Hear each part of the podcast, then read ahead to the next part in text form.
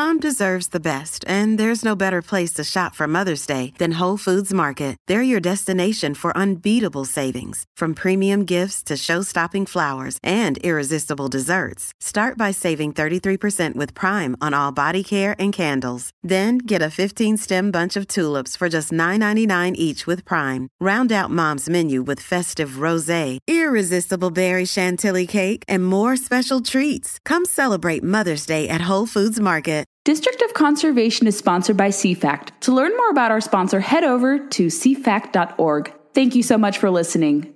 Welcome to District of Conservation. I'm your host, Gabriella Hoffman. This podcast offers a sober examination into all things hunting, fishing, shooting sports, energy, environment, and the public policy surrounding it. And this podcast also specializes in original interviews that you won't hear elsewhere.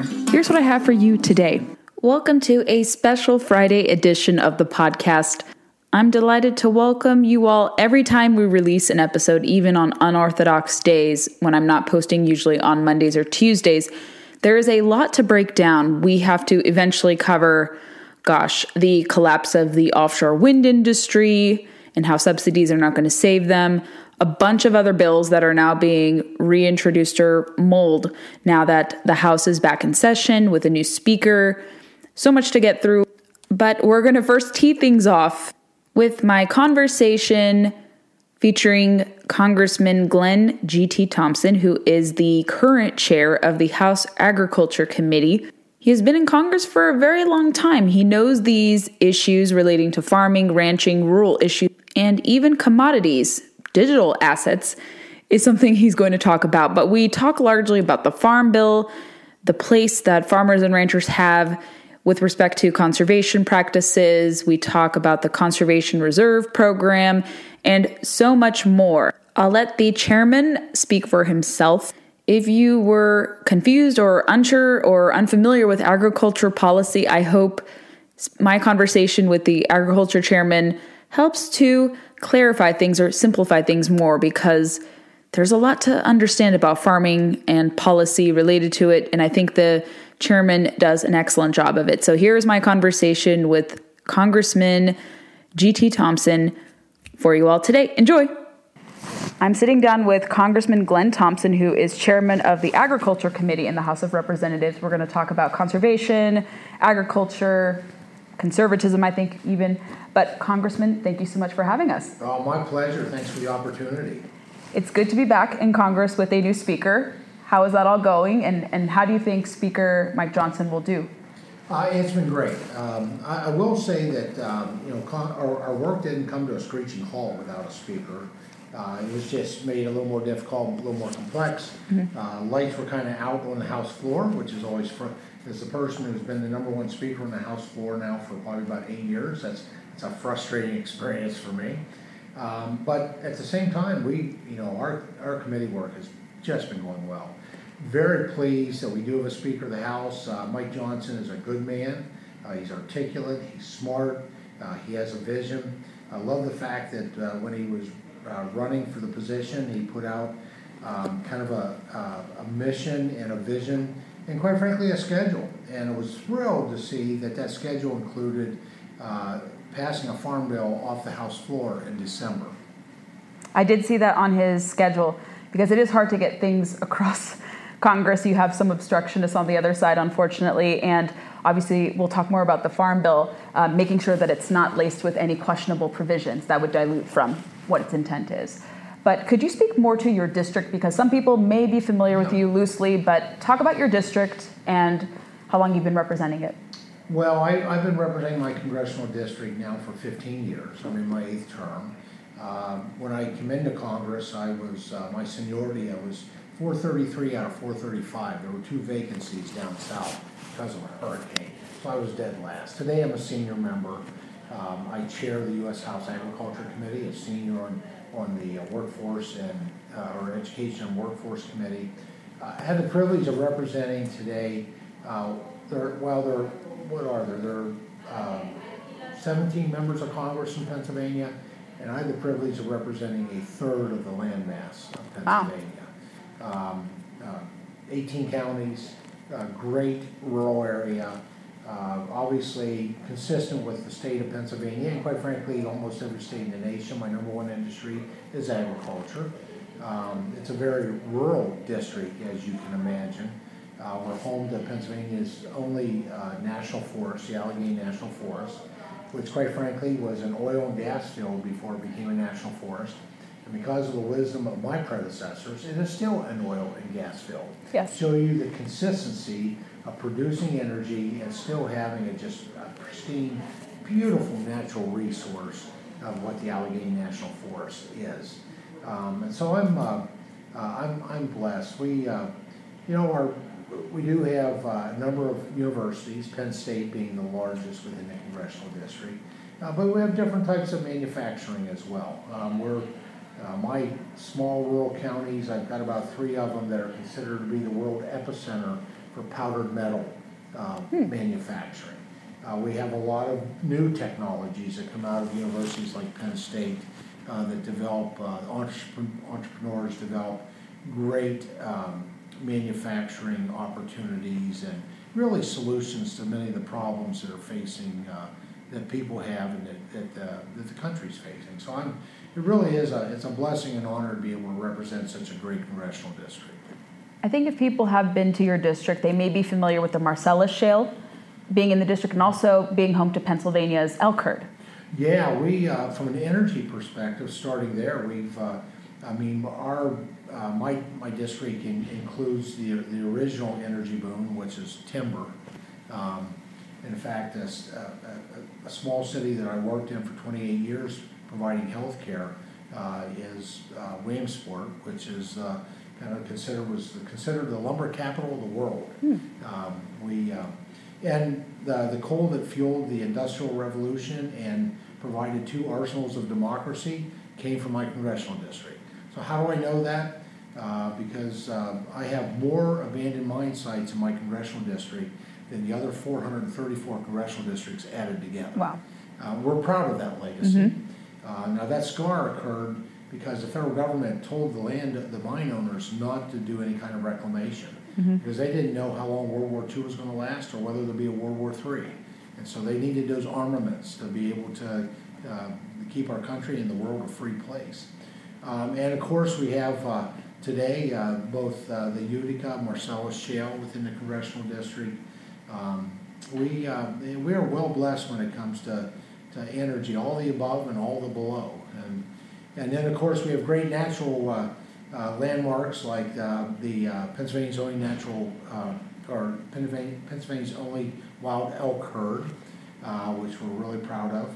And quite frankly, probably the most iconic varmint in the, in the world, Punxsutawney Phil. Yes, Is a constituent yes. of mine in Punxsutawney, Pennsylvania. And then I'm trying to remember in your district too. I think uh, Ben was reminding me that you are home to Pennsylvania's Grand Canyon. We are Tioga County with a beautiful landmark, obviously a geological formation, uh, much different than the western. Sure. uh, Grand Right. Canyon, which, uh, you know, the difference between the two, the Pennsylvania Grand Canyon is much smaller, uh, but the textures and the colors this time of year, and even in other times of year with the greens, the, the, you know, the, the pines, the, the evergreens, um, uh, it's, we can capture that on a picture where I, I've always found in my trips to the western Grand Canyon, it's just hard to capture that grandeur in a photograph, you know, that, that just breathtaking beauty. But very proud of, uh, the Pennsylvania Grand Canyon. We have Pine Creek, uh, that runs through the bottom of that. We've got a great rails to trail. Um, sadly, when they lifted rails, they, uh, which was sad, we've taken up way too much, um, railroad in, in this country. But I, they have replaced it with a beautiful biking path, which is just amazing where you can go the entire length of the Pennsylvania Grand Canyon. Wow. Yeah, no, I've heard many wonderful things. I have to check it out at some point. But now let's move into your committee duties in agriculture. Some people may not know what the agriculture chairman does or the committee does. Could you give a refresher and talk also about some of your priorities too? Yeah, the, I mean, uh, what we deal with the agriculture committee is all things in rural America. Uh, a lot of people think it, you know, about the farm and ranch, and that's an important part of it, right? Uh, supporting the, the families that provide us with food and fiber, building materials and energy resources. Really, these are the families that help provide national security. because to have national security, you need food security. Uh, but this, the scope of, of what we do, it goes well beyond providing that, uh, those public-private partnerships like crop insurance, risk management tools uh, for our farm families. Um, It's about rural economic development, it's about rural broadband. Uh, Connectivity uh, is an incredibly important part of our mission. Um, It is about, uh, obviously, bridging the digital divide, uh, but it's about rural utilities too, sewer and water, electricity. You know, the most affordable electricity, certainly in Pennsylvania, is provided by rural electric cooperatives, which are made possible through, through the Agriculture Committee. It's the most reliable and the most affordable. They have a diverse portfolio of energy sources that they use. Um, It is um, about research, and that's important, uh, because American agriculture can be defined as science, technology, and innovation. Uh, It is about, um, well, it's about jobs, uh, because uh, it is the number one industry in, in almost every state in the nation, e- except for perhaps Hawaii. Right. Tourism has kind of uh, caught on in Hawaii, Yes. uh, though there's still a robust agriculture Mhm. in, um, in Hawaii. It is about uh, economic impact. Uh, It is, um, it- it's about dollars coming in from other countries in the form of commodity trades. Uh, It is about, it's a stable, agriculture and what we do in the Agriculture Committee, it's a stabilizing force really for world peace because of programs like uh, uh, Food for Peace, humanitarian programs um, that really provide access to nutrition. Well, they serve two purposes. Number one, they're a market for our farmers, which is really important. But number two, there's a truism that people with full bellies are less likely to engage in war and terrorism. Uh, it is about a better environment because that's American agriculture, our, our, our uh, conservation programs and everything we do, modern agriculture practices. And it's about a better climate. Because there are no greater climate champions in the world than the American farmer, rancher, and forester. You know, there's data out there that, that shows that combined at this point, uh, what we do in America, those, those American farmers, I'll use that term broadly, include all the rest, um, they se- sequester an average of six point one gigatons of carbon annually, which is ten point one percent more than what they emit, which means there's It's no negligible. climate champion. And they're not static, they're dynamic. We're always looking at how we can increase that productivity. Mm-hmm. Um, and so, uh, but that's, that's all within, under the scope of the agriculture committee. And then something that, quite honestly, that, uh, the more I learned about it, the more it made my head hurt. Uh, and that is cryptocurrency. Yes. Uh, that digital assets, once they're traded, are a commodity.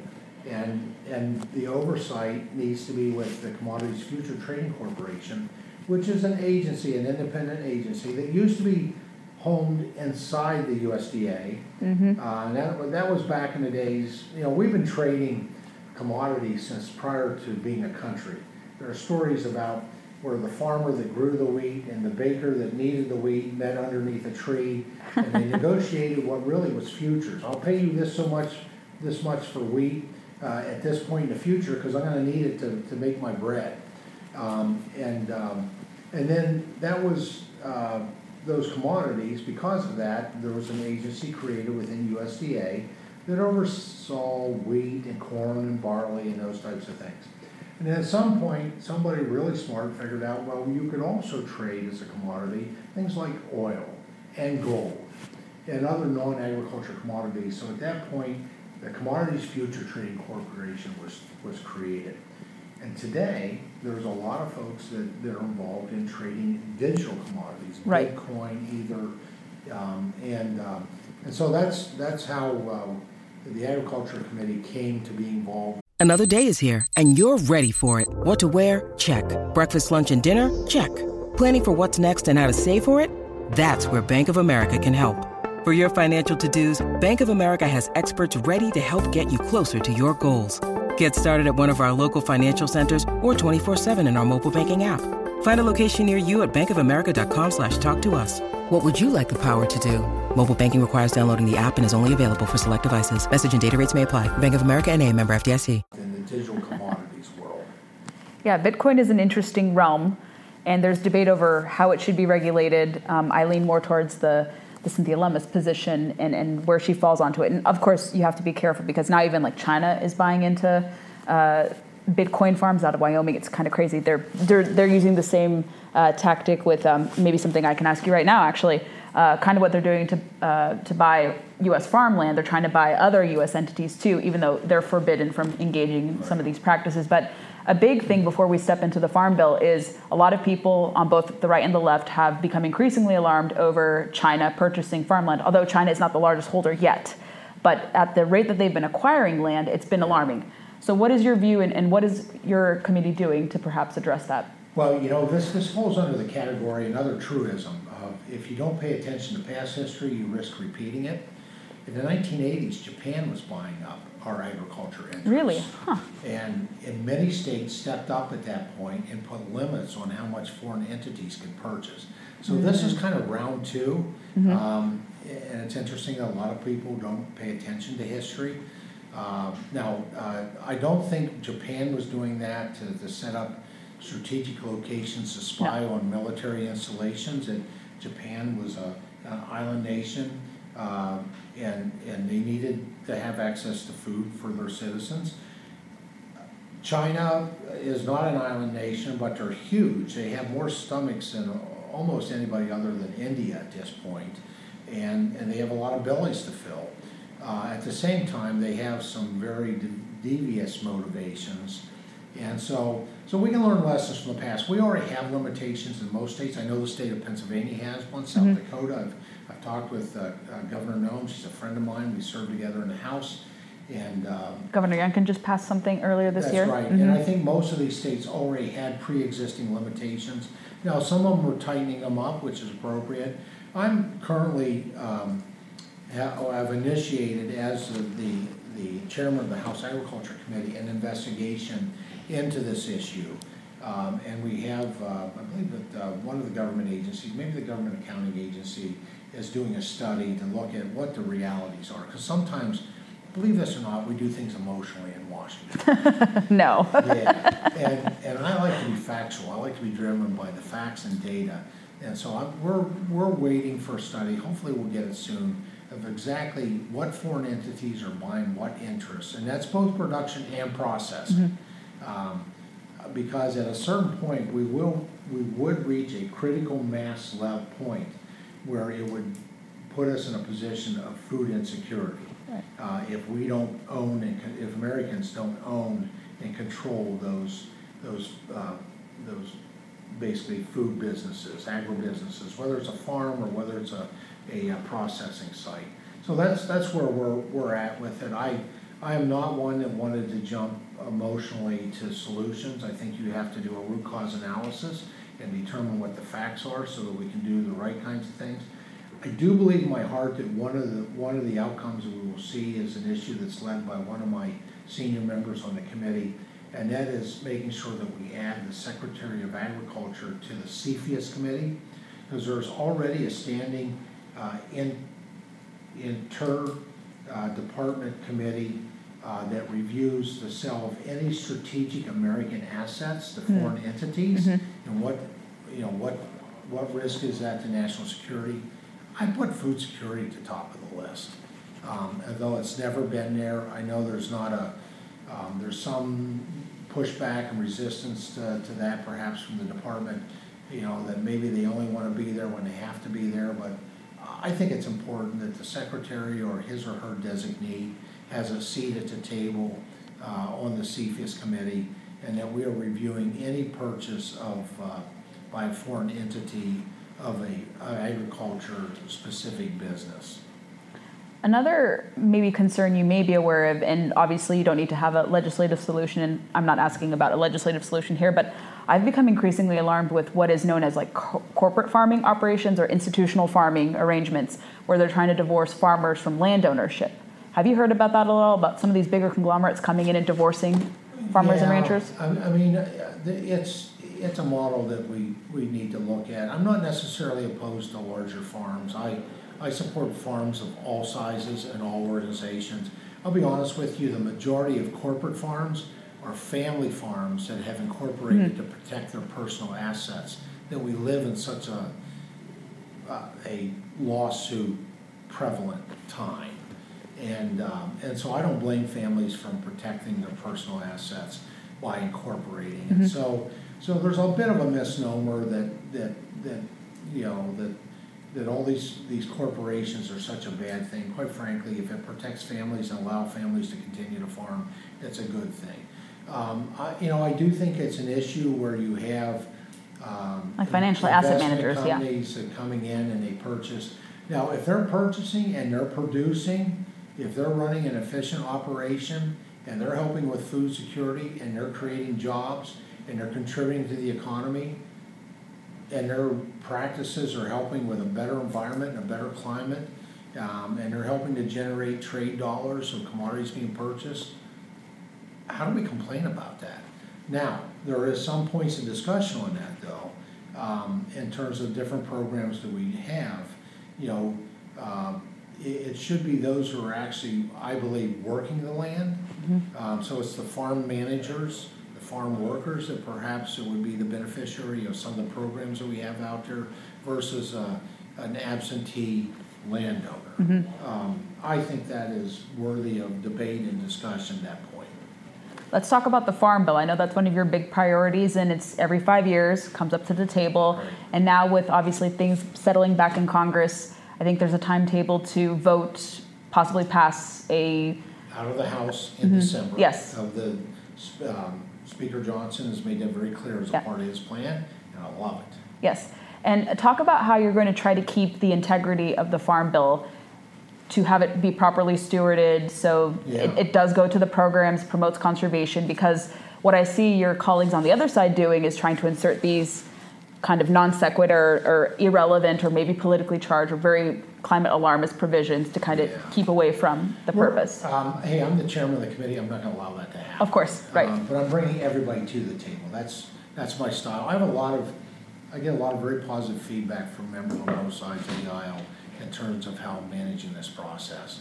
Um, And, and that happened as late as two hours ago on the House floor, uh, where a colleague of mine that serves on the committee, a great member, Democrat, um, had some very kind things to say about how, in, in his words, I was threading the needle.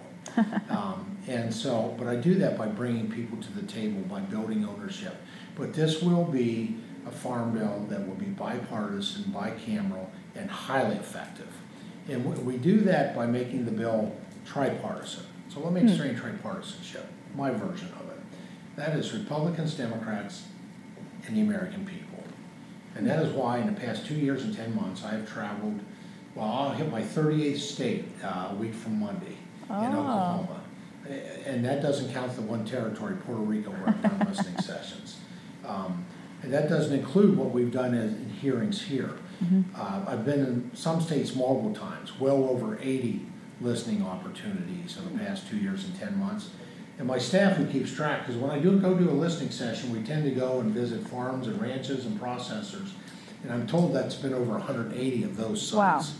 And as a, as, uh, cumulatively as a part of that. That's how you make things tripartisan. You bring the voices of American agriculture and rural communities to the table. And that's how we've been writing this farm bill. And this is why I feel very confident about where we're at in the process. Now, we're socializing pay-fors because there are great ideas that are bipartisan um, that members of both sides of the aisle and collectively have submitted. But unless we can find new dollars, I can't make any of those great ideas a reality. And so now we're trying to work in a bipartisan way to figure out how do we, uh, there's no new dollars, so we gotta figure out how, within existing, what's spent in Washington, uh, how do we fund those?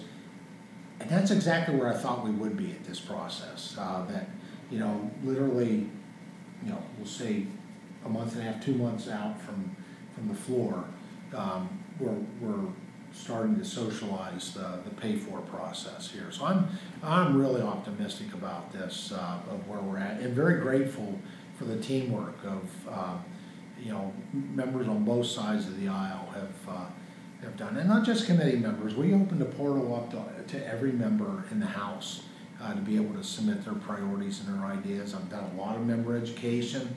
Uh, we're gonna continue to do that. Um, and uh, so I'm, um, I'm very optimistic about where we're at. The Senate can't really address. I don't know. I mean, I, I have high respect for Senator Stabenow. John Boozman's one of my best friends.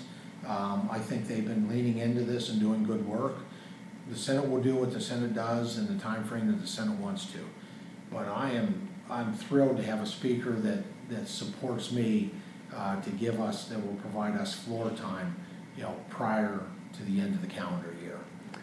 I think a lot of people people have mixed opinions about the farm bill. There, some people have concerns about you know where the money goes, and some people may be questioning of things. But I think one of the best aspects of it, even despite you know criticisms you hear, the conservation programs. Could you speak to some of the conservation programs because they really do empower landowners? Yeah, they uh, they empower our farmers and ranchers um, in a significant way. It helps them deal with um, um, just a, a, difficult regulatory environment. It allows them to, to to achieve compliance in a smart way. And our conservation programs are successful because they are locally led um, and voluntary. Mm-hmm. Um, it actually there have been more, just one example of an outcome, there have been more endangered and threatened species delisted through USDA Farm Bill provided voluntary and locally led conservation programs than the Fish and Wildlife could ever hope to achieve.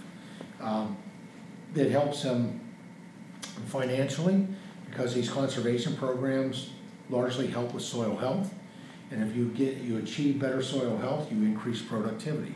You increase productivity, you increase profitability. Mm-hmm. Um, and so the conservation programs are, are, are very effective tools, very proud of them. I chaired the, the subcommittee that led on conservation, actually conservation and forestry, for six years. And so I've immersed myself into those programs. They are great public-private partnerships because, excuse me, where we um, where we've invested and empowered these conservation programs, we normally have nonprofits and even private sector companies, uh, organizations that step, step to the table and uh, invest in them as well. To those who say that ranchers and farmers are an impediment to environmental stewardship, true conservation, what do you have to say to those people? Ignorance is bliss, um, uh, because that's just not true. You know, the facts and the science are completely um, um, to the contrary. I mean, um, even I mean, one of the biggest targets lately has been the livestock industry. Mm-hmm. That somehow, somehow the methane, just like you and I express when we when we breathe, um, is is hard on the environment.